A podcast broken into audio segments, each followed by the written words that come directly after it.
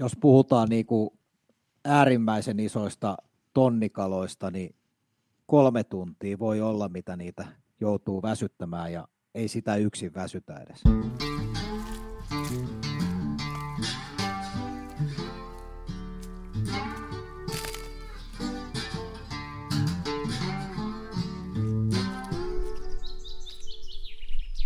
Moi, minä on Matti Tieaho ja tämä on Saappaat jalassa. Tällä kertaa vieraana on kaveri, jonka tapasin pari vuotta sitten Pohjois-Atlantilla. Me oltiin merikalassa, harjoitettiin tällaista norjalaista pilkkiongintaa. Se taisi olla jonkinlaiset salttionginnan Suomen mestaruuskilpailut, vaikka, vaikka ulkomailla oltiikin. Ja sitten mä ihmettelin, kun samassa venekunnassa oli sellainen kundi, että et se vaan tota rassaili siellä takatäkillä veneen ahterissa vieheitä samaan aikaan, kun vene kiiti sellaisilla kolmemetrisillä mainingeilla viittäkymppiä, siis 50 kilsaa tunnissa. Vauhtihan on huima ja sitten kun siihen lisätään vielä tällaiset veneen kokoiset mainingit, niin kun siellä on sitten perät, ahterissa kaveri, joka rassailee siellä vaan polvillaan vieheitä, niin, niin sitten oli häijy katto, tuli sellainen fiilis, että, että kohtkea onnettomuus, mutta ei koskaan käynyt, vaikka useamman päivän tilannetta seurasin. Tämä kaveri on nyt mun vieraana. Kaverin nimi on Niko Ritvanen ja tervetuloa. Kiitos. Hei, me puhutaan tänään salttikalastuksesta mitä salttikalastus oikeasti tarkoittaa? Hmm. Tota, mulle salttikalastus on urheilukalastusta, missä tota, kala ottaa kalastajasta löysät pois. Onko salttikalastus vähän niin kuin tämmöisessä vanhanaikaisessa kalastuskirjallisuudessa puhutaan merikalastuksesta. Se saattaa tapahtua yhtä hyvin Pohjois-Atlantilla tai sitten trooppisissa oloissa tuolla, tuolla tota, eksoottisissa maisemissa. Yhteistä on se, että, että ollaan, miten sanotaan, niin kuin suolasilla vesillä. Onko tämä sama asia, tämä merikalastus, tämä vanhanaikainen termi? Ah, Tota, mä sanoisin, että merikalastus mielletään nykyisin just nimenomaan Norjan kalastukseksi. Että tota, salttikalastus niin vie oikeastaan aina niin kuin tropiikkiin ja tota, siihen yhdistetään lämpö ja kalastus, mikä mielletään erittäin painokkaasti urheilukalastukseksi, koska tota, siinä tulee jumakauta hiki. Siis mulla on mun, mun mielikuvat salttikalastuksesta on vähän sellaisia niin kuin Johnny Gray tai Ernst Hemingway on jossain Karibian merellä sellaisella, sellaisella valkealla kalastusaluksella, jossa on isot keulatilit, ke, keulatilit tilat ja siellä äh, hyttitiloissa on, on, on mm, viihdytysjoukkoja ja, ja sitten tota Hemingway tai Jane Grey istuu ahterissa jolla mukavalla tuolilla ja virvelivapa sojottaa veneestä ulos ja sikari tuprua ja sitten välillä otetaan viskimoukkua ja välit piereskellään ja ollaan erittäin rennosti ja mikään ei osu. On, on na, se on niin kuin nautinnollista fiilistelyä. Onko tämä väärä mielikuva? Ei, ei itse asiassa se ei ole väärä mielikuva, että tota, salttikalastusta voi olla myös rauhallisempaakin mallia, eli tota, juurikin istutaan veneen perässä vavat pihalla ja voidaan ottaa vaikka olutta samalla ja uistimet pomppii perässä ja odotellaan, kun se iso pamauttaa kiinni. Ja se varmaan kuvastaa enemmän tätä Hemingwayn vertauskuvaa. Että tätä voi tehdä parilla eri tyylillä, että hyvinkin rauhallisesti tai sitten mennään tuonne ihan äärirajoille ja todellakin tota, urheillaan siinä kalastuksen lomassa. Mutta salttikalastus siis on veneestä tapahtuvaa urheilukalastusta, ei, ei loikolla rannalla. ei loikoilla rannalla, mutta voi kalastaa toki myös kallioilta ja silloin kalastetaan tota, todella kovassa ympäristössä yleensä, että tota, fysiikka täytyy olla tosissaan kunnossa, jos rannalta kalastetaan, että silloin yleensä kalastetaan kivisiltä, liukkailta kallioilta, missä loukkaantumisriski on sitten tosi iso, että se on jo aivan asia erikseen, että se on ihan uutta leveliä jo, että veneestä kalastaminen on vielä rentoa verrattuna rannalta kalliolta kalastamiseen. No jos palataan takaisin tähän veneeseen ja niin kuin muistat, tavattiin pari vuotta sitten ja, ja Harri, oltiin näissä saltti-onginta-kisossa, miksi niitä nyt voisi suomeksi sanoa. Eli äh, yritettiin saada turskaa, seitä, kissakalaa ja ruijan pallasta, ne taisi olla ne kilpailulajit, ja siinä siis tosiaan etittiin sellaisia hotspotteja, ja sitten päästettiin vene vapaalle tai, tai virran vietäväksi, ja sitten pudotettiin aika syvällekin välillä vieheet, ja sitten, sitten vaan nyittiin. Onko tämä nyt sitten eri laji kuin tämä siellä substrooppisilla vesillä tapahtuva urheilukalastus, josta puhut? No itse asiassa nyt kun asian tolleen juuri mainitsit, niin siihen täydellisesti sopii tota merikalastussana, koska tota mun mielestä se kuvastaa juurikin sitä. Se on hyvin tuommoista rauhallista merikalastusta. Pilkitään sieltä pohjan tuntumasta – mä vertaisin sitä just sanaan merikalastus. Se, se on aika hyvä sana mun mielestä sille. Eli vanhan, vanhan ajan oppaat puhuu asiaa. Tuossa ennen kuin soitin sulle, niin, niin katoin kirjahyllystä, löytyykö mitään salttikalastukseen liittyvää ja löysin Tommi Korpela ja Hissu Hietalahen perhokalastuskirja, jossa – sivuttiin salttikalastusta, mutta sellaista varsinaista lähdettä en löytä, jossa olisi auki selitetty salttikalastus. Mutta okei, puhutaan, kun puhutaan salttikalastuksesta, niin puhutaan siitä, että heitetään, ollaan veneessä ja tässä sun tapauksessa nyt sitten ennen kaikkea siellä eksoottisilla kaukomailla, Karipialla tai muualla. Missä sä oot muuten käynyt salttikalastamassa? Hmm, tota, onhan tota tullut kierrettyä. Vehkeitä on tullut liotettua tota Afrikan puolella kaikista eniten varmaan. Voisi sanoa, tota, jos nyt maita muistelen, niin Keniaa, Seisilleen, Omani, yhdistyneitä Arabiemiraateja, Kapverde, Espanjaa, Kroatiaa, Meksiko, Puerto Rico, Indonesia, nyt tulee mieleen tästä. Ja voisi sanoa, että näitä oikeastaan yhdistää, että tota Intian valtameren ympäröivät tota maat, niin sinne sitä on jotenkin tullut hakeuduttua enemmän. Onko tämä sun henkilökohtainen perversio vai onko se sellainen alue, josta tällaista kanaa salttikalastusta kannattaa lähteä kokeilemaan?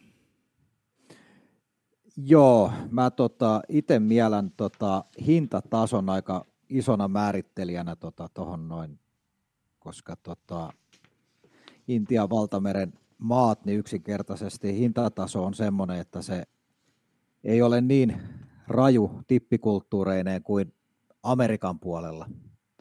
Että siellä taas kustannukset nousee ihan eri sfääreihin, mitä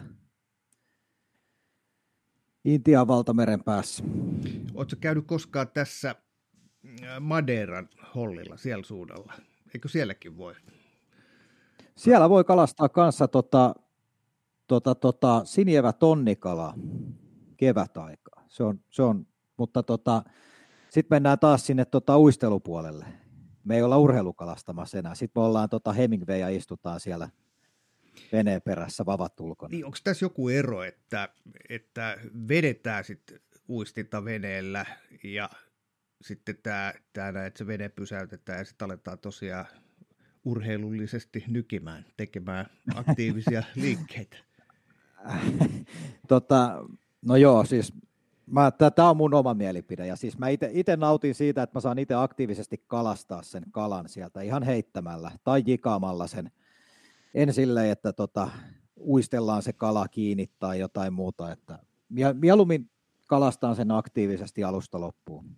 Tämä on makuasia. Tästä, Okei. tästä voidaan olla montaa mieltä. Hei, lähdetään vähän purkaa tätä hommaa.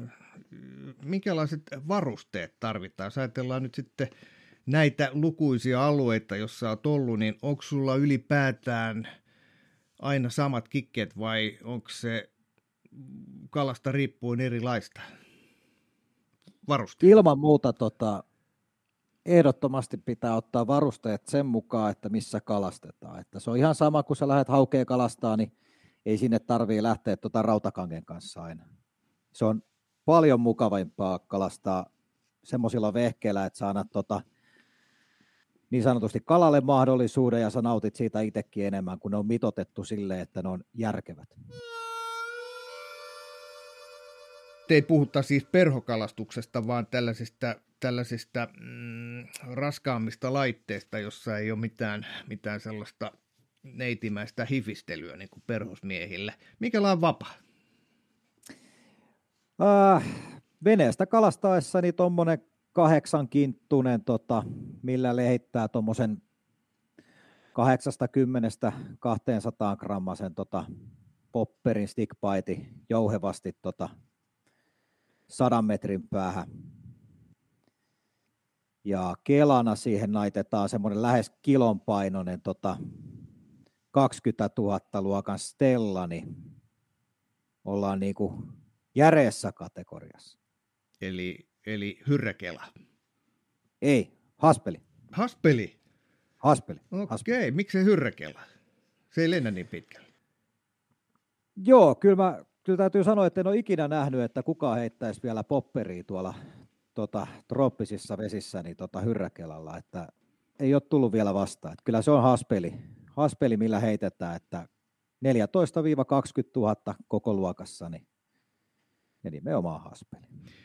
Joo, minkälainen siima ja kuinka paljon? Heittohommiin mä lähtisin tota, tarjoamaan, jos kalastetaan niin vaikka tuommoista tota, keltaevää ilman mitään tota, koralliriuttojen vaaraa, niin 2500 metriä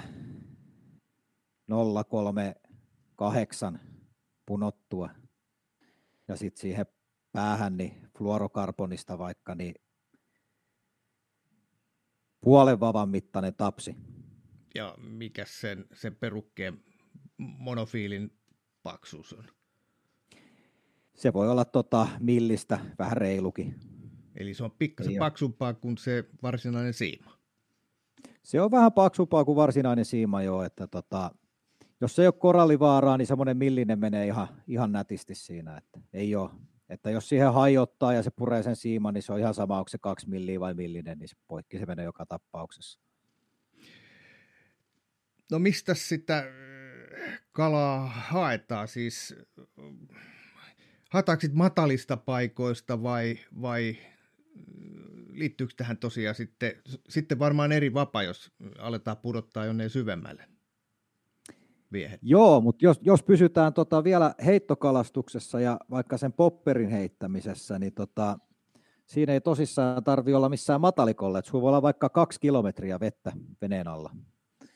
Kala nousee pintaa saalistamaan syöttikaloja ja sen myötä sitten niin tota, tarjotaan sitä popperia sinne pintaan. No mikä tämä popperi on? Se kuulostaa joltain popcorni, popcornista niin kuin sulatetulta möhkäleeltä. Mitä se on? Popperi on tota, vaikka otetaan keittiöstä kaulin ja kaiveretaan lusikalla siitä kaulimesta kärki pois ja lyödään tota runkolanka sisälle ja koukut kiinni ja sitten sitä nyittää vimmatusti tota pintaa pitkin veden lentäessä ympäriinsä.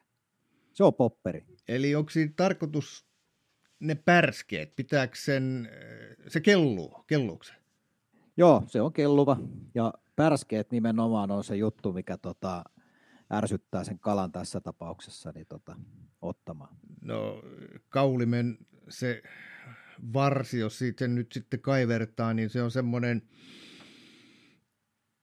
onko se reilu 10 senttiä vai 10 senttiä? Kuulostaa aika pieneltä. e, tota, tässäkin on monen, monen kokosta kaulintaa, että tota voi olla 12 senttinen tai sitten voi olla 25 senttinen. Hyvin vaihteleva, ei ole oikeaa kokoa siinäkään olemassa. Eli, eli mm, tekisi mieli sanoa jotain tuhmaa, mutta enpä sano. Eli 12-senttiselläkin voi saada kalan. Joo, kyllä. Tässäkin tapauksessa 12-senttinen on ihan toimiva peli. Ja ta- idea on se, että sit heitellään sitten ikään kuin samalla tavalla ha- haarukoidaan sitä veneen ympäröivää aluetta kuin esimerkiksi hauella, haukikalastuksessa ruovikon laidassa. Joo, ja sitten sanotaan, että tota, sulla ei ole kiintopistettä, mihinkä sä heität. Ainoa kiintopiste on se, että sä silmillä siikailet ympärille ja katot, että missä tota, tonnikalaa kalastaessa esimerkiksi, niin kalat alkaa pintomaan. Ne nousee pintaan ja kirjaimellisesti hyppii hemmetin hienoja hyppyjä ja sinne sä tähtäät sitä popperia sitten kalojen sekaan. No miten tämmöinen alue löytyy? Jos, jos veneen alla on kaksi kilsaa vettä, niin mä oletan, että ei olla ihan, ihan laiturin vieressä, vaan, vaan ollaan jossain ulapalla, jossa ei mahdollisesti rantaa näy. Miten ne parvet haetaan? Joo, tota, siinähän se onkin, että tota, on sanonta, että ei kannata lähteä merta pidemmässä kalaa, mutta tässäkin tapauksessa niin on ollut semmoisella reissulla, tota, että on jouduttu ajamaan päivässä 400 kilometriä ja etitty pelkästään niitä kaloja. Eli etitään lintuja, katellaan, että missä näkyisi lintuja. Sitten etitään delfiiniparvia, missä näkyy isoja, valtavia, tuhannen yksilö delfiiniparvia, mitkä tota, pintoo ja ajetaan niiden perässä ja toivotaan, että tonnikalat on liittynyt tota syömäkarkeloihin ja sitten alkaa vavat vi, viuhomaan ja toivotaan parasta. No, kun menee jonne kaukaiseen maahan, niin vaikea kuvitella, että etukäteen tietäisi itse, mistä se kala saadaan. Onko se niin, että se veneen ohjaaja, joka todennäköisesti on joku natiivikaveri, niin tietää suurin piirtein, mistä haetaan. Tässähän ei kaikuluotaan meillä löydetä niitä kaloja, vaan pitää tosiaan etsiä meren päällä olevaa elämää. Joo, se on just näin, että tota, Tietenkin edellisten päivien havainnot kaloista jeesaa, että tota, vaikka ne liikkuu äärimmäisen nopeasti ne parvet siellä, niin sanotaan, että sä pystyt sillä haarukoimaan tietyn sektorin vaikka tota 50 kertaa 50 kilometriä, millä alueella pyöritään. Ja sieltä niitä lähdetään niitä pinnalla tapahtuvaa elämää etsimään, lintuja, delfiinejä. Riippuu tietenkin aina vuodeajasta ja kohteesta, missä ollaan, koska joskus etitään lentokaloja ja joskus etitään delfiinejä. Onko tässä sitten niin, että pitää olla aina kalaa lähettäessä sellainen nätti keli, tasainen keli? Luulisin, että se on aika vaikeaa, jos alkaa tyrskyämään ja sataa. Joo, tota, itse asiassa sitten kun lähdetään tähän Hemingway-tyyliin, niin sitten voi vähän tuulla ja tyrskytäkin, että tota, siellä mennään aikamoisissa mainingeissa, että vene häviää aina sinne mainingin keskelle ja uistimet pa- paukuttaa perässä, mutta tota, sitten kun lähdetään tota heittokalastamaan tonne ja silmällä etsimään sitä kalaa, niin se on aika selkeä, että tota, sä et sitä kalaa sieltä löydä, jos se merenkäynti on kova. Sieltä on todella vaikea nähdä yhtäkään delfiiniä tai pintovia kalaparvia lokit on ainoat, mitkä sä näet silmällä, mutta tota, pelkästään niiden näkeminen niin ei ole yleensä se, että sä tulet niitä kaloja löytämään. Mä kerran olin tuolla äh, Sansipaarin eteläpuolella itse tonnikala jahdissa ja, ja vähän ihmettelin, kun oli kaksi natiivia nuorta kaveria, jotka lähti sitten sellaisella soutuveneen tyyppisellä potskilla kaksikymppisellä perämoottorilla vetämään ja veti niin kauan, kunnes ei näkynyt enää missään mitään ja sitten vaan tähyili ja sitten tosiaan mun mielestä sitten oli joku lintuhavainto, sitten mentiin sinne ja sitten kun päästiin sinne alueelle, niin sehän kuhis se, se pinta, että siinä niin hyppi koko aika, ne oli tonnikaloja. Näinkö se käy? Ihan Joo, eikö, eikö se muistuta vähän kuin olisi tota, pyykinpesukone siinä merenpinnassa? Joo. Kyllä. Poreilee ja se on ihan se on semmoinen kuohunta. Ja se on niinku, sitä sanotaan niinku Friendsiksi. Okei, mutta hei, kun mä olin siinä Friendsissä, niin, niin... mä en saanut mitään. Mikä meni pieleen? No kuule, älä ainakaan peiliin katso tota. Ainakaan mä en myönnä sitä, koska mä olin itse just kokemassa tuossa pari kuukautta takaperin tämmöisen ihan samanlaisen tilanteen. Joka puolella 360 astetta veneen ympärillä hyppii tota 60-100 kilosia keltaivatonnikaloja ja yksikään niistä ei vaivaudu ottamaan kiinni. Ja sanotaan, että haukea saa vaikka, vaikka kengällä, mutta ei, ei, ei kyllä, täytyy sanoa, että ei se tonnikalan kalastaminen välillä helppoa mistä johtuu, että se ei edes osu niihin, että ne jäisi vaikka pyrstöstä kiinni. Et miten se on sitten mahdollista? Mä siis olen tosiaan kokenut tämän saman, saman tilanteen. Siis Ni, tota, niillä ei vaan ole nälkä. Siis kyllä niillä on nälkä, koska ne on siinä pinnassa syömässä sitä pikkukalaa, mutta tota, sun pitäisi sitten kalastaa sillä syöttikalalla. Se ei huoli silloin mitään muuta syöttiä kuin sen elävän syötti. Se okay. pitäisi heittää tota, koukut kyljessä tota, syöttikala sinne, niin kyllä se varmaan siihen ottaisi. Että. Mutta me ollaan urheilukalastajia. Eihän me voida näin toimia. Sehän ei olisi enää sportfishingkin, jos me tota, alettaisiin heittelemään syöttejä kesken kiivaa virpomisen. Eli onko tässä tämmöinen, tällaiset vahvat sisäiset standardit kalamiehillä, että sit syöttikalaa ei käytetä, eli yritetään saada no, se tällaisilla elottomilla vieheillä? Kaksi päivää, kun sinä sinnikkäästi oot hakannut ja katsonut sitä tyhjän vetämistä, niin kolmantena päivänä sä alat sille jo salakavalasti miettimään, että pitäisikö lähteä onkimaan niitä syöttejä. Että tota, kaksi päivää esität siinä itsellesi, että en mä mitään syöttikalastusta harrasta, mutta kun katsot, kun pari venettä vetää siellä ihan kummelina kalaa ja tota, itse oot tyhjin käsi ja kolmas päivä koittaa, niin alat miettimään, että pitäisikö se, pitäisikö se käydä syöttejä onkimassa. Niin ja yleensä ollaan aika pitkässä matkassa, että ihan heti ei takaisin tulla. Kyllä se kiva olisi jotain saada. Muutenhan siinä pitää laittaa niin sanotusti ne munat pataan, niin se vanha sanonta kuuluu. No näin se on. Hei, mitäs on. muuten on, munista tuli mieleen banaani. Eli, eli tota, mä kerroin tässä vaimollekin sellaista, että kalastusveneeseen ei saa banaani ottaa, niin, niin onko tämä sulle tuttu juttu? On, se on, se on tuttu juttu. Siitä löytyy tosi, tosi tota, vakavakin koulukunta tämän asian kanssa. Että tota, voi olla, että ei ole veneeseen asiaa, jos tota, pilautat vähän eväsreppuja sieltä banaani pilkottaa, niin ei asia ennen kuin banaanit on jätetty rannalle. Mikä, tämä, mikä tämä on? Onko tämä joku ihan vaan tämmöinen, niin kuka ei tiedä, onko siinä mitään syy-seuraussuhdetta vai – Mä, mä en itse asiassa tiedä, mistä se tota, juontaa juuressa. Joku banaanivene juttuhan se on, että tota, sinne veneeseen ei saalista nouse, missä on banaaneja. Mutta tota, siihen kannattaa suhtautua tietyllä varauksella, että en ehkä ottaisi, jos lähden ensimmäiselle reissulle, niin banaaneja mukaan, jos et kipparia tunne. No mutta sä oot ollut, äsken luettelit toistakymmentä kohdetta, missä oot ollut eksoottisia paikkoja kaikki. Onko sulla ollut koskaan banaania mukana? On ollut, on. Mutta Sa- tota, mä, oon, mä oon käynyt samoissa kohteissa sitten ja tota, varmistellut tilanteet, että ei tule mitään hirveätä emämunausta tehtyä sen kanssa. Ja kyllä mä, mä en usko banaanin voimaa. Mä, mä oon banaanimiehi. Kyllä okay. mä, mä, otan banaan, mä otan banaanin mukaan ihan, ihan salaa vaikka sitten ja imeskelee se sitten siellä vessassa, jos ei muuta.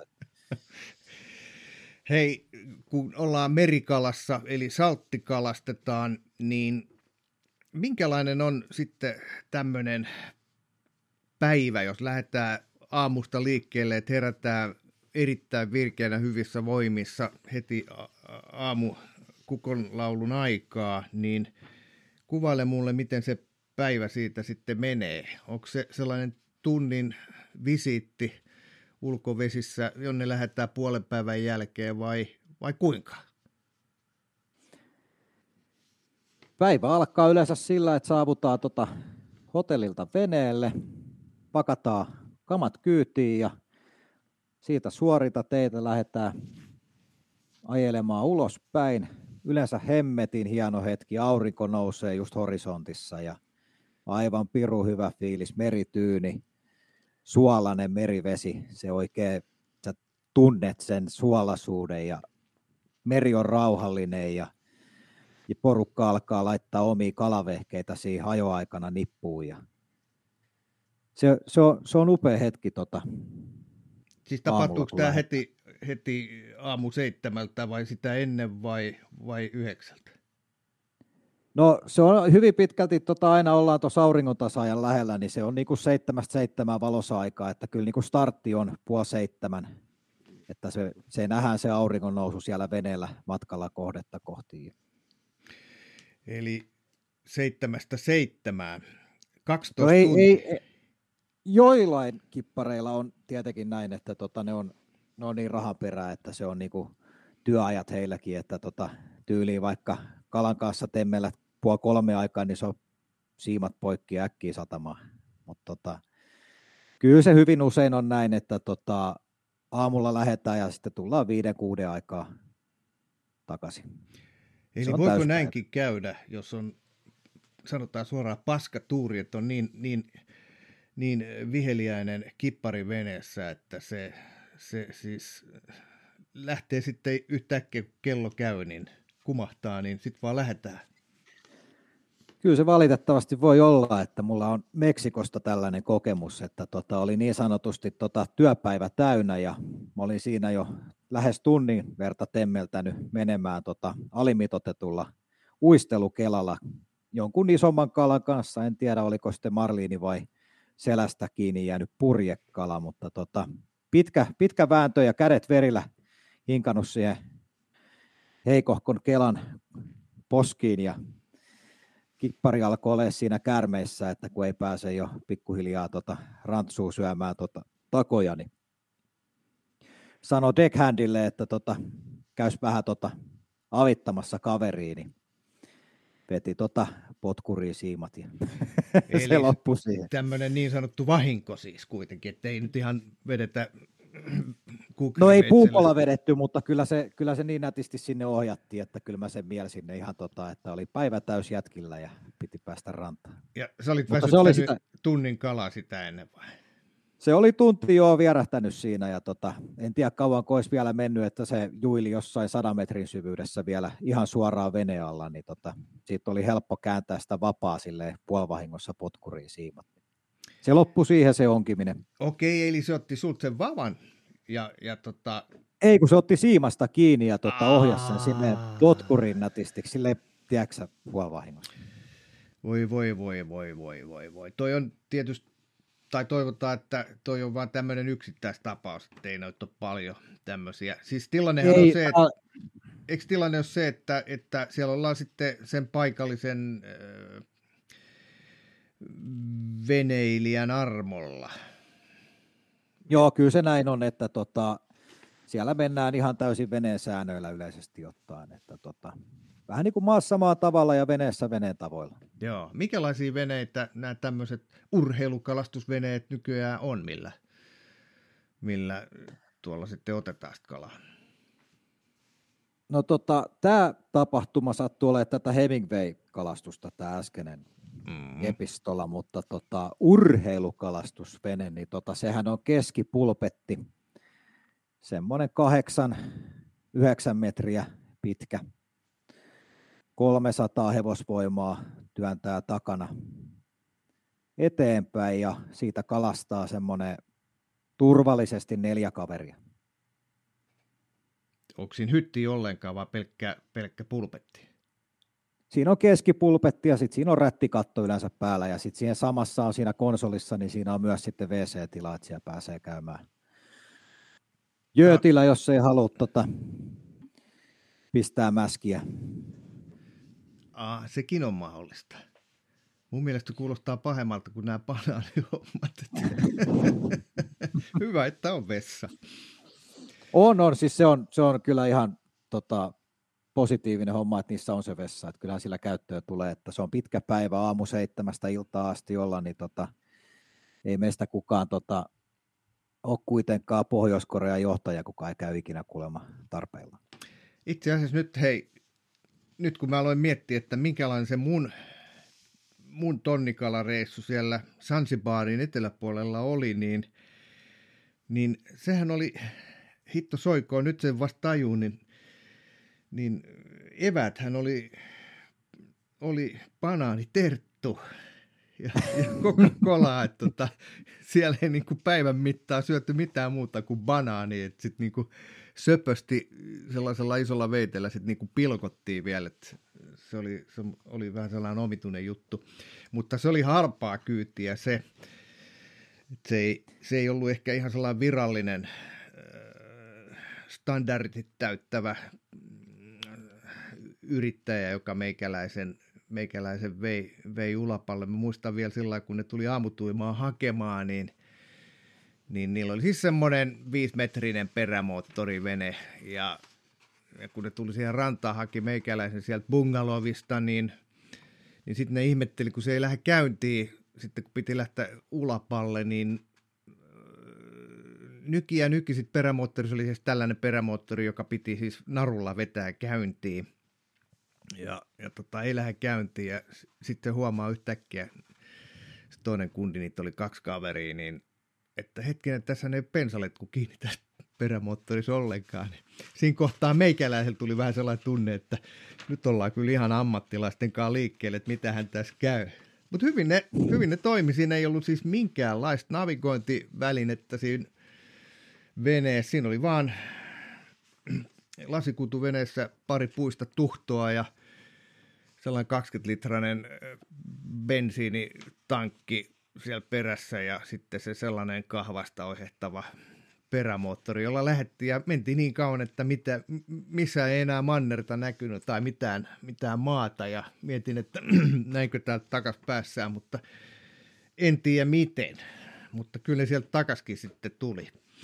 Mutta nyt muistan, että banaania syötiin. Jos lähdetään aamulla liikkeelle ja, ja tullaan sitten ilta, illalla takas, niin, niin kuka duunaa yleensä ne evät? Tehdäänkö ne illalla jo hotellilla valmiiksi vai kuinka se tapahtuu? No joillain hotelleilla on tapana antaa sitten dokipäki, jos ei aamupalalle kerkeät lähtöön niin aikaisin, että sitä ei tarjolla vielä hotellilla, niin sitten sinne annetaan eväspussiin mukaan tai vaihtoehtoisesti itse tekee mitä, mitä sitten kukakin haluaa syödä. Mutta tota, Kyllä mä sanoisin, että jos tota, oot semmoisessa potskissa, missä tota, yhtään on aikaisemmin ruokaa tehty, niin kyllä päivän aikana joku sasimit siellä tekee ja se niin kuin kyllä, vaikka itse edes kalaa syö, mutta tota, tonnikala niin tuoreena ongittuna ja sen kun sasimiksi heittää, niin uppoo. Jos se mulle uppoo, niin se uppoo sitten kyllä ihan kelle vaan. Mikä tämä sasimikki oli? Mikä, onko se joku ruoka? Sa- sasimi on tota, mun ymmärtääkseni, mitä mä nyt oon katsonut, kun kundit on siitä kalastasta tehnyt, niin ne heittää sen tota, kraaviksen tonnikalan ja heittää siihen yrttiä, vähän öljyä ja suolaa ja sitten on joku vaalea leipä siellä veneessä ja siivut siihen päälle ja ai perhana, ai että, on, on, on kyllä hyvä. Eli sitten ei ollenkaan kuumenneta tai paisteta, että se on ihan... ihan ei, se on, se on ihan, ihan, ihan, joo kyllä, juurikin näin. Ja se nimi oli Sami... Sasim, sasimi. Sasimi. Okei. Okay. Sasimi. Joo, onko tämä nyt sitten siellä Intian valtameren alueella tunnettu sydeemi vai löytyykö Karipialta samanlaista? Kyllä mä luulen, että se on ihan tota, maailmanlaajuinen tota, ruokailutyyli, että tonnikalahan vedetään joka kolkassa niin ihan täysin suoraan merestä suoraan lautaselle lähestulkoon. Hei, minkälainen, totta kai otetaan se yksi ja ainoa vapaa mukaan, kun lähdetään aamun liikkeelle, vai onko niitä useampia? Kannattaako ottaa useampi? Kannattaa. Että sä lähdet toiselle puolelle maapalloa tota, yhdellä vavalla ja sit käy vahinko ja heität se vapas poikki ja se on sit siinä. Jos se ei ole varavapaa, niin aika kurjaksi, kurjaksi muodostuu päivä ja mahdollisesti koko loppureissu, jos olet semmoisessa paikkaa, että et pääse toista hankkimaan. Sähän olet järjestellyt näitä matkoja itse, mutta kun sä lähdet itse turistina johonkin tuollaisen reissuun, niin kuvaile mulle, minkälainen setti lähtee messiin. Jos sä lähdet vaikka sinne Intian valtameren alueelle. Sinne lähtee mukaan tota, kaksi tota, haspelisettiä, sitten sinne lähtee erikseen jikaussetit, eli mulla lähtee neljä, neljä erilaista settiä. Sinne lähtee järempi jikaussetti, millä mennään jopa 500 metrin syvyyteen, ja sitten lähtee kevyempi setti, millä jikataan jostain 50-150 metriä. Ja sitten nämä aikaisemmin mainitsemani tota, järeet haspelit, eli siinä on kahdeksan kinttunen vapaa ja kahdeksan ja puoli kinttunen vapa, missä on isot haspelikelat.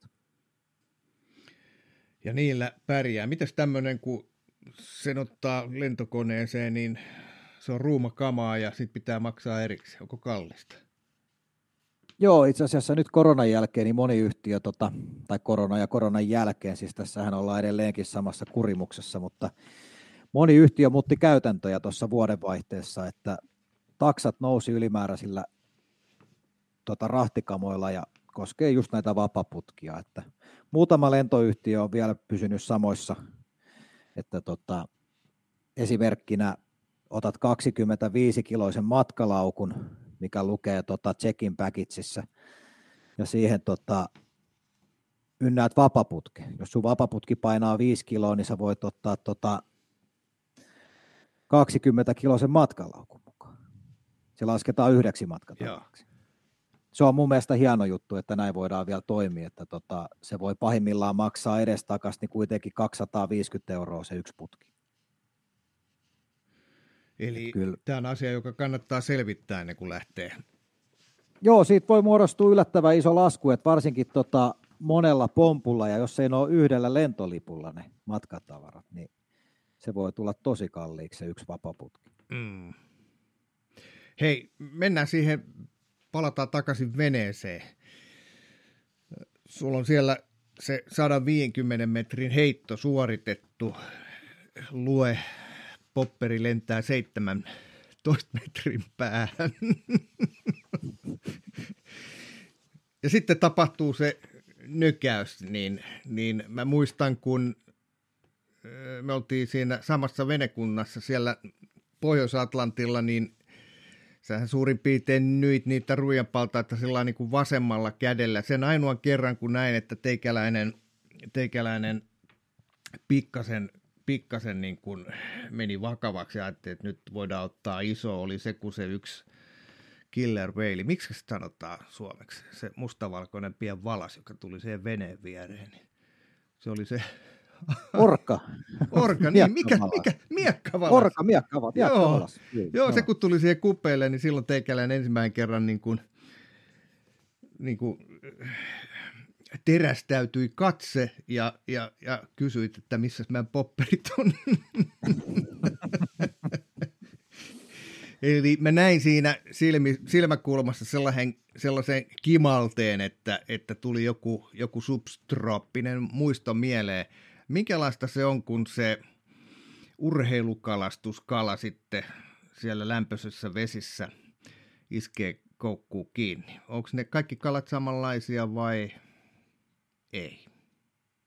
Ei, ei ole samanlaisia. Tota, kyllä ne käyttäytyy eri lailla, eri lailla ja tota, kyllähän se on se varsinkin, että jos ensimmäistä kertaa lähdet ja meet vaikka nyt tonnikalaa heittämään, ja se ensimmäinen tonnari, vaikka 20 kilonen nappaa kiinni, niin se, se startti, mikä se sulle tarjoilee, niin se, sä muistat sen, sä tulet muistaa sen, se on, se on upea, pärrä huutaa ja pikkusen syke alkaa nousee ja se nousee ja se nousee ja kyllä se, se on niin upea fiilis, kun tota sä tajut, että Juman kautta, että tämä ei ole mikään joulukuinen villasukka, mitä sä vedät tuolta Tammisaaren tota kaupungin edestä. Että kyllä se, se on upeata.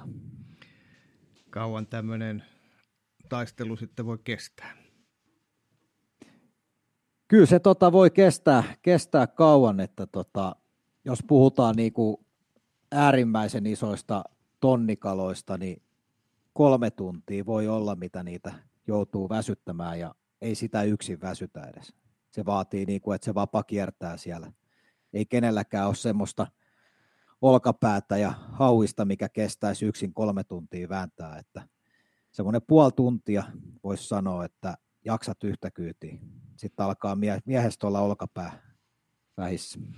Ja e, tässä tietysti pitää muistuttaa, että, että kun se vapaa on kädessä, niin sen vavan tyvi on sitten sellaisessa telineessä, joka on tuossa sukuelinten edessä. Täm, miksi se sanotaan? Onko se vapaa teline vai lannevyö vai Väs, mik...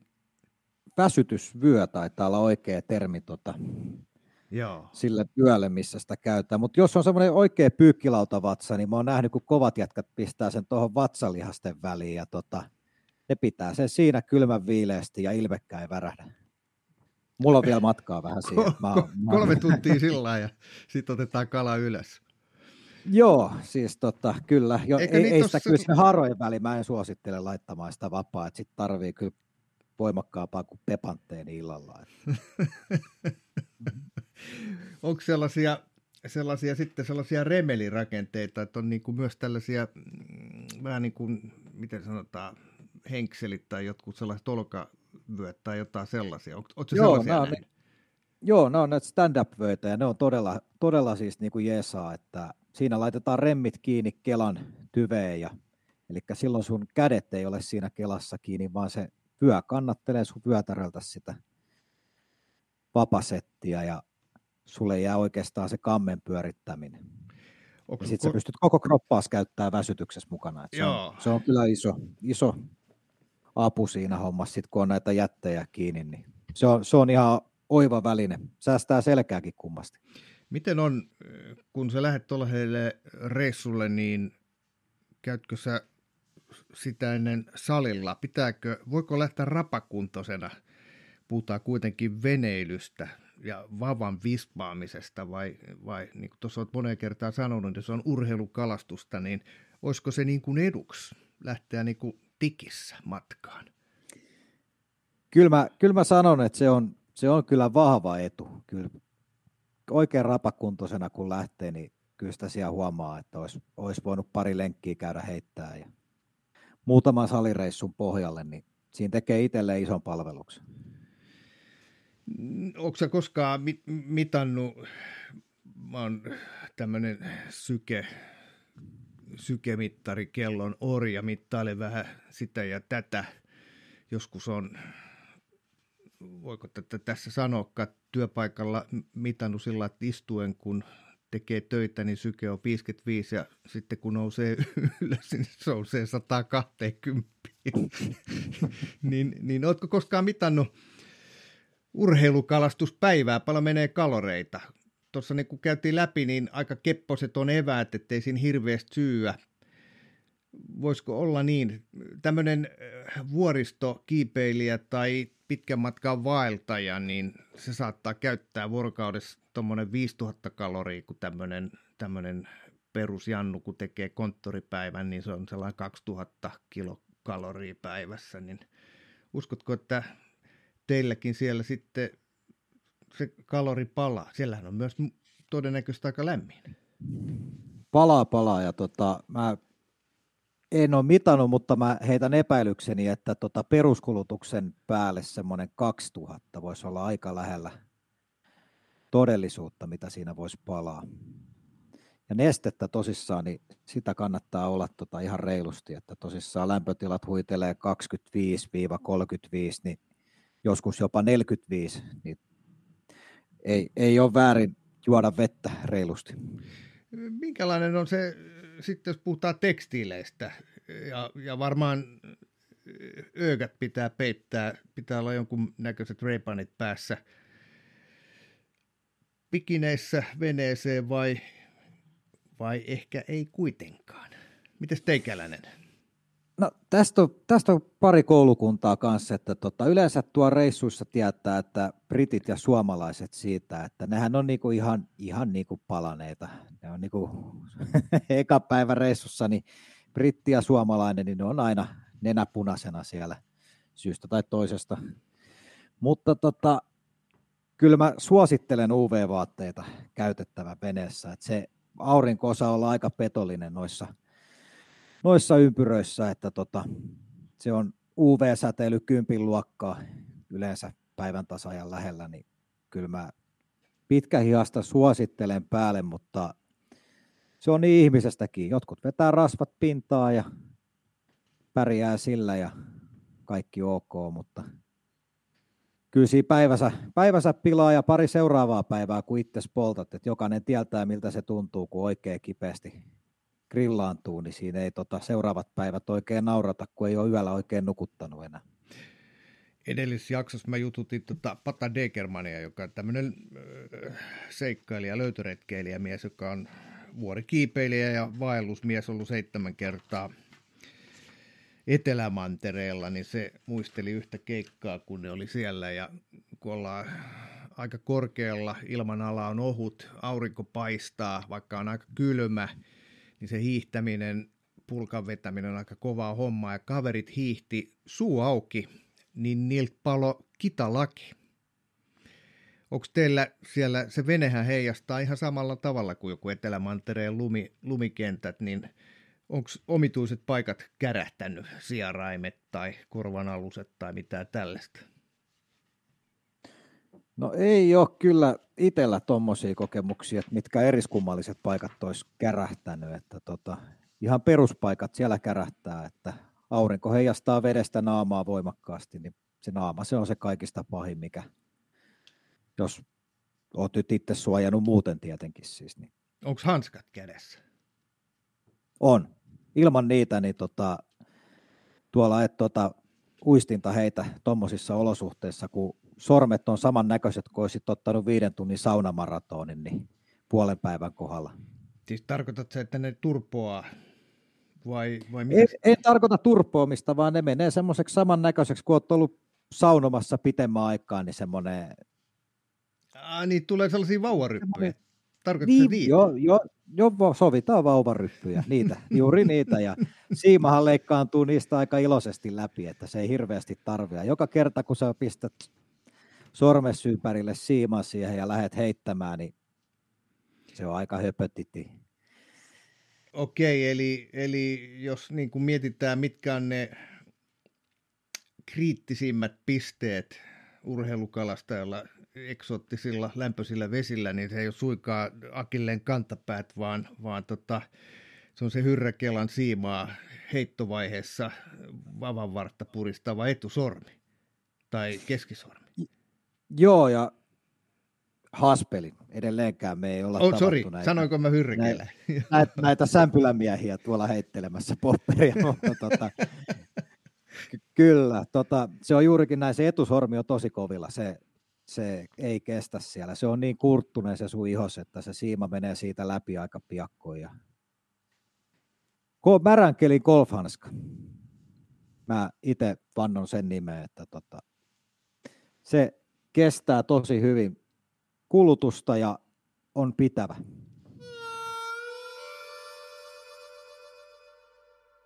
Minkälaiset jarrut sitten tällaisessa laitteessa on? Taitaa olla tuossa tota, järeemmässä haspelissa niin 20 kilonen jarru vai onko peräti 25 kilonen jarru. Että 15 kiloa kannattaa varata vähintään jarruvoimaa. Eli jos lähtisi tuosta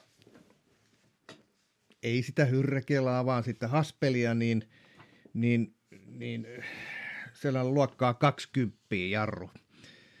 20 kiloa Joo. pitää kestää. Joo, se on, se on riittävä se 20 kiloa. Ja siimaa pitää mennä kuinka paljon? Kyllä mä sen 250 metriä sinne siunaisin. Paljon niihin menee maksimissaan hyrräkeloissa, joista koko aika yritän puhua, niin niihin menee 400 metriä, että heilahtaa. No se on ihan tuota koostakin, että tuommoinen 20-tonninen Stella, niin mulla taitaa olla siinä tällä hetkellä niin 350 metriä tota 038. Ja sitten tota, näissähän me ei puhuta, kun sä meet tuonne ulkomaille, niin urheilukalastamaan, niin siellä ei puhuta siimapaksuudesta ollenkaan niin kuin 0,38, vaan siellä puhutaan PE-luvusta. Eli 038 olisi siellä, kun sä siellä meet kertoo kipparille, minkä paksus siimoa sulla on, niin sä sanot siellä, että sulla on PE 78 vaikka. Okei. Voisi olla lähellä totuutta. Joo. Okei, eli tämä joku tämmöinen... Äh, se on ihan standardi. Joo. Se on ihan siis, tota, se on näin, että tota, vavatkin luokitellaan tota, PE-luvun mukaan. Eli tota, järeysaste määritellään PE-lukemalla. Eli ei millään Oik- paunoilla, lipseillä. Ei, se on, se on kaikista selkein ja yleisin käsitys on se, että tota, se on PE-luku. Mitä isompi luku, voisi sanoa, että 12 on maksimi ja kategoria on niin kuin ykkösestä sinne 12. Joo. No hei, mennään siihen, siihen herkkuun, eli, eli, eli siihen kun se kala iskee, niin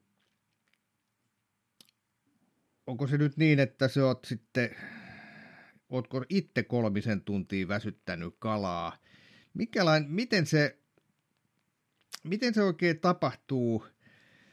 Pystyykö sitten kuvailla, vai onko se niin kalalajista kiinni, minkälaisia ne taistot on? Niin kuin huomaat, on. niin en ole koskaan ollut tätä yhtä Sansipaarin farssia lukuunottamatta tällaisilla vesillä. Homma kiinnostaa, niin, niin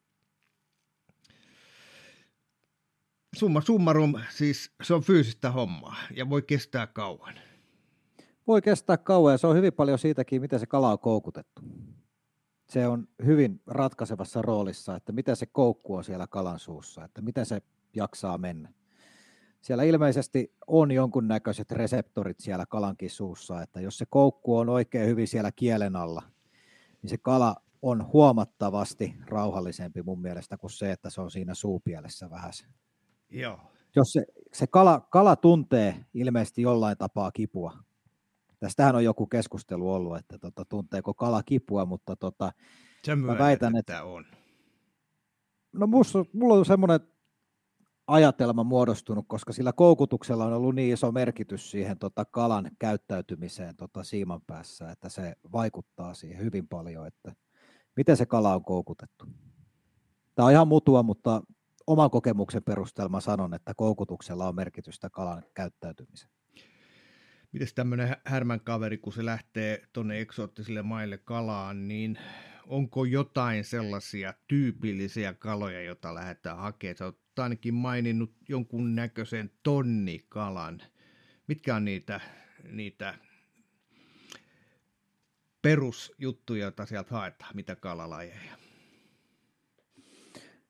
No jos heittokalastamaan tai jikaamaan lähdetään, niin tota, mä sanoisin lajeista tota, sen keltaevä tonnikalan, amberjackin ja sitten tota, GT. Ja nyt mulla tulisi päällimmäisenä mieleen. Ja sitten tota, tietenkin Dorado, millä on toinen nimi Mahi Mahi. Onko nämä niitä eh, Intian valtameren kaloja kaikki? Ne on kaikki niitä. Toki esiintyy muuallakin, mutta siis tota, nämä löytyy kaikki sieltä. Ja Doradohan löytyy nyt sitten ihan välimerestäkin. Ja tonnikalaa tietenkin. Entä sitten se, se Hemingwayn kala, eli se marliini? Hemingwayn kalat, niin niitäkin hän on tota jossain määrin läpikulkumatkalla tuossa välimeressä, mutta hyvin, hyvin pienissä määrin, että Intian valtameri, Tyyni valtameri, siellä ne, sieltä ne löytyy ne Hemingwayn kalat enimmäkseen. Mites, ootko se saanut koskaan tällaista, tällaista marliinia? Eikö se ole marliini, jolla on se sellainen pitkä, terävä, miekkamainen nokka? Vai Joo, kyllä se on. Tota, se, se on myös purjekka. Se on purjekkala myös, mutta purjekkalalla on purje.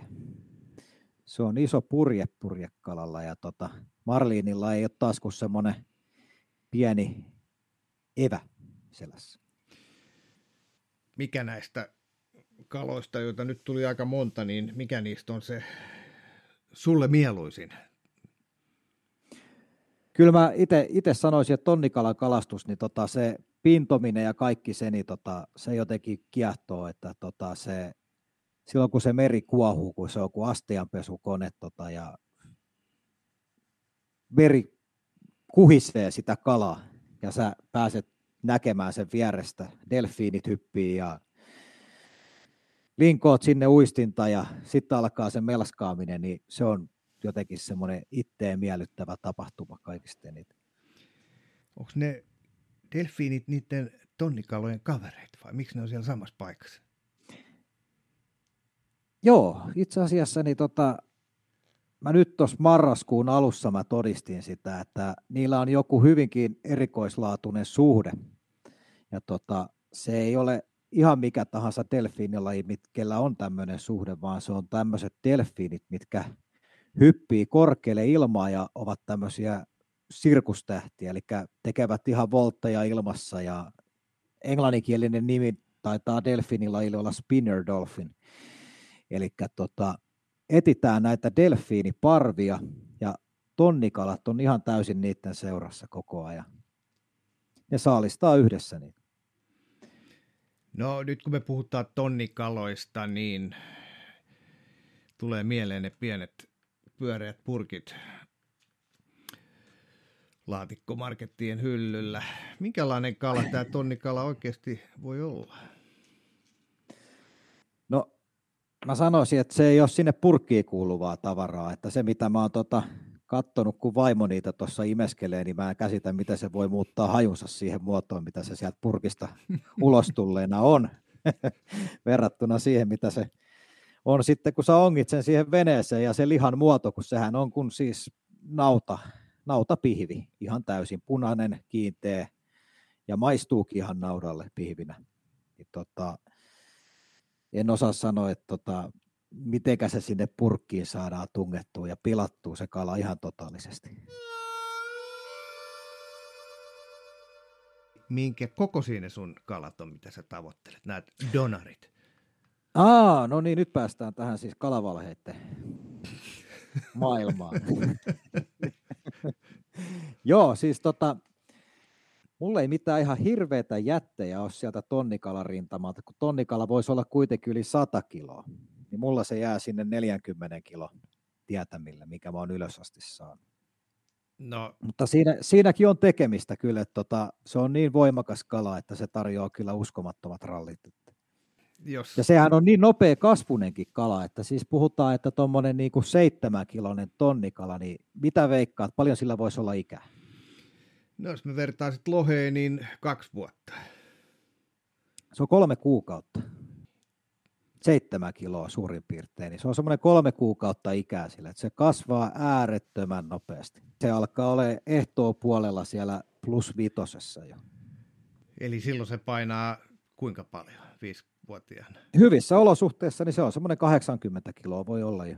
Minkä takia me viljellään näitä kassilohia täällä, kun me voitaisiin tonnikalaa saada paljon nopeammin? Niin, se on totta. Pitäisikö se tästä vinkata jollain?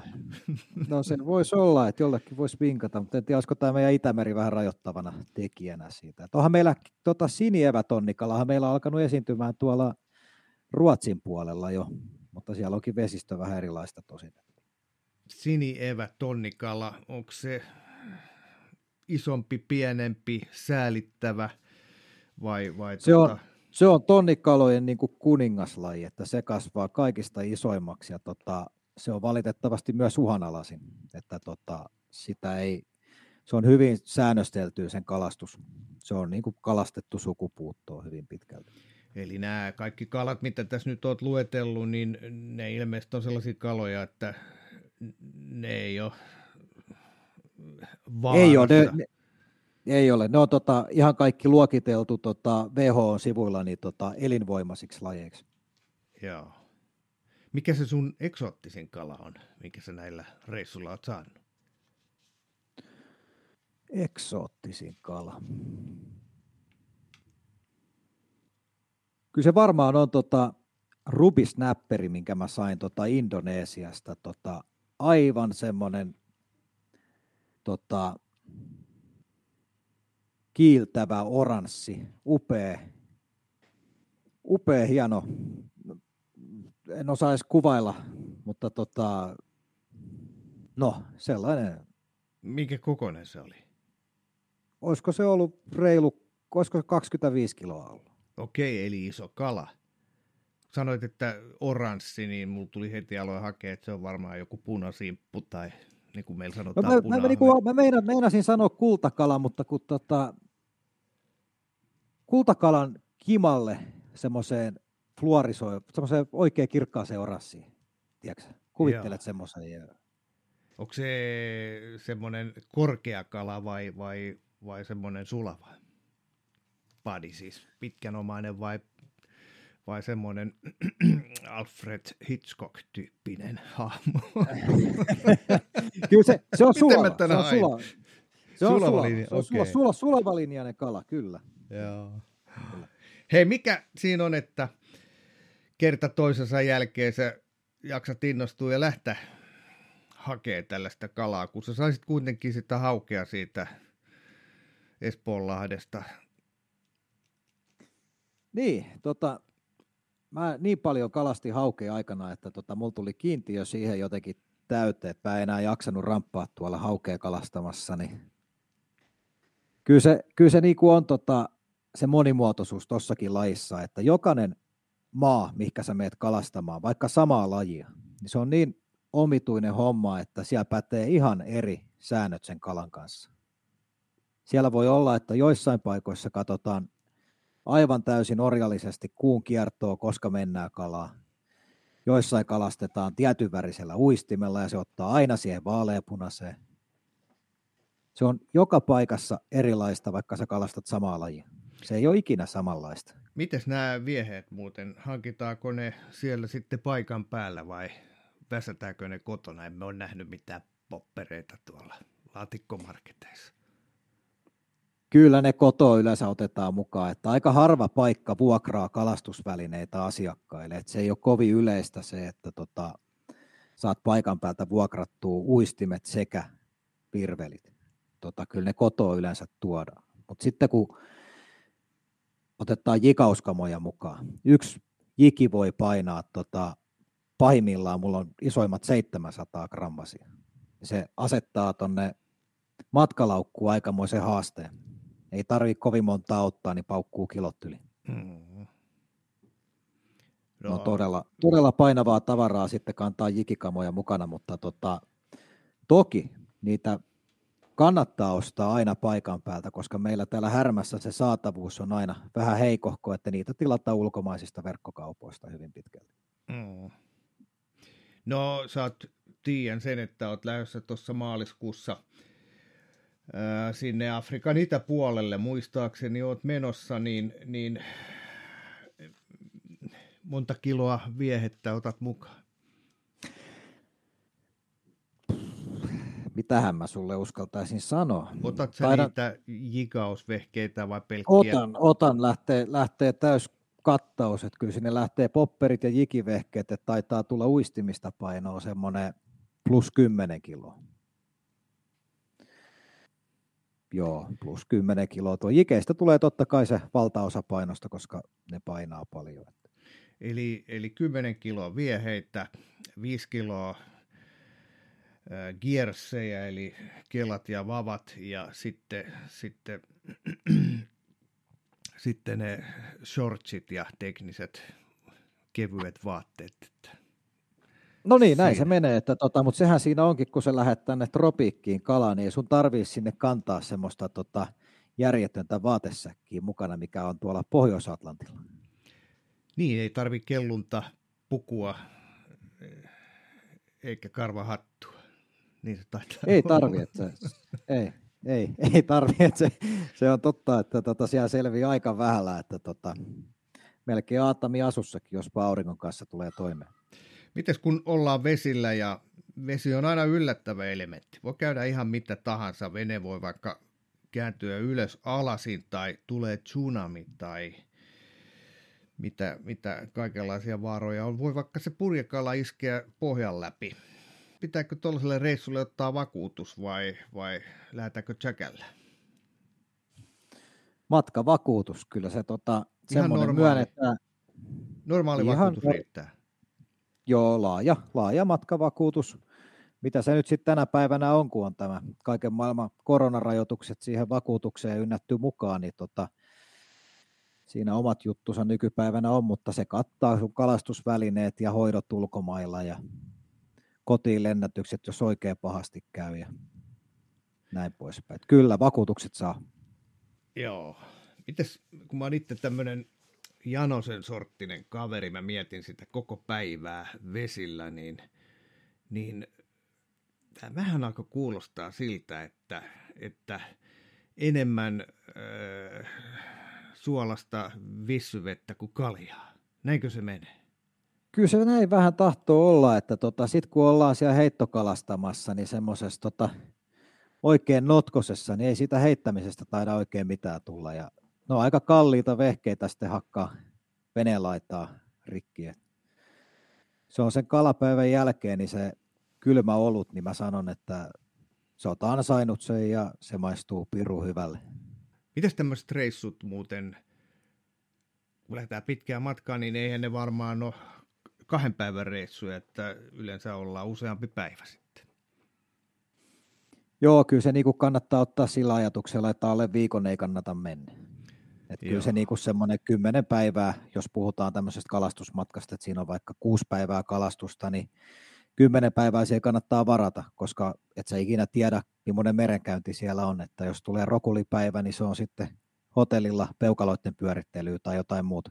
Niin, se on siis mahdollista sekin, että keli on sellainen, että ei pääse ulapalle. On, on. Ja siis tota, jos Suomessa katsotaan niin kuin kelikarttaa, että näyttää 6 metriä etelätuulta, niin täällähän sanotaan, että onpa hyvä keli, että loistava kalakeli. Niin tuonne kun lähdetään Aavalle merelle, niin 6 metriä sekunnissa, niin se tarkoittaa käytännössä sitä, että heittokalastus tehdään melkein mahdottomaksi. Eli pitää olla siis todella pläkäset kelit, että se on mukava. Joo, kyllä se näin on, että tota, semmoinen maksimissaan neljä metriä sekunnissa.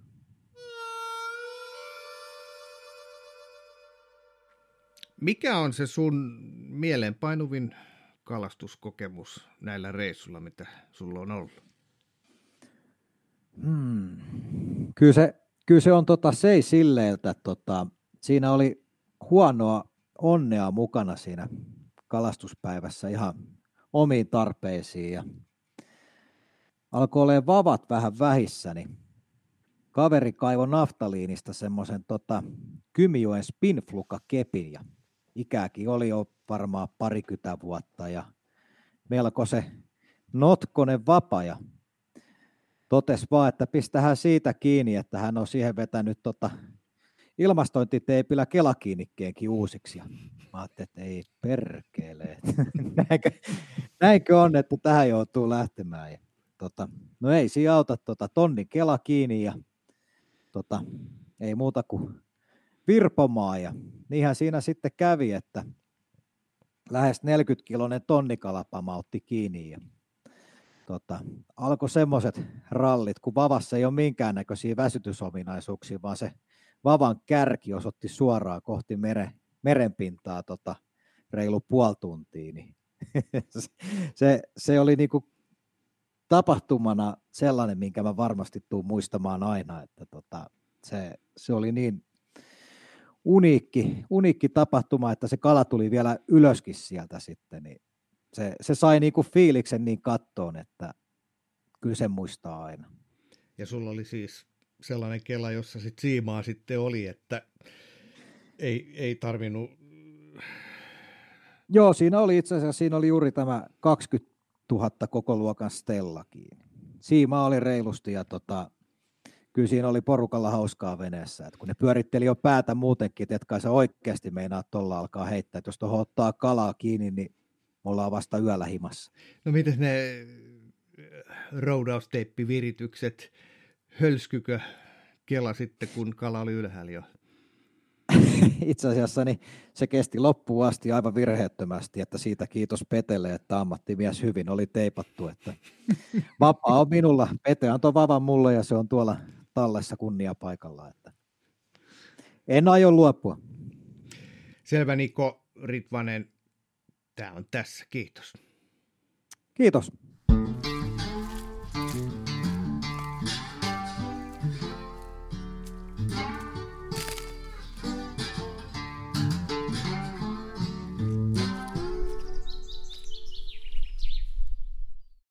Tämä on Kouvolan Sanomien Saappaat jalassa podcast. Pysy ajan tasalla paikallisista asioista ja tilaa Kouvolan Sanomat diginä edulliseen tutustumishintaan osoitteessa kouvolansanomat.fi kautta podcast-tarjous.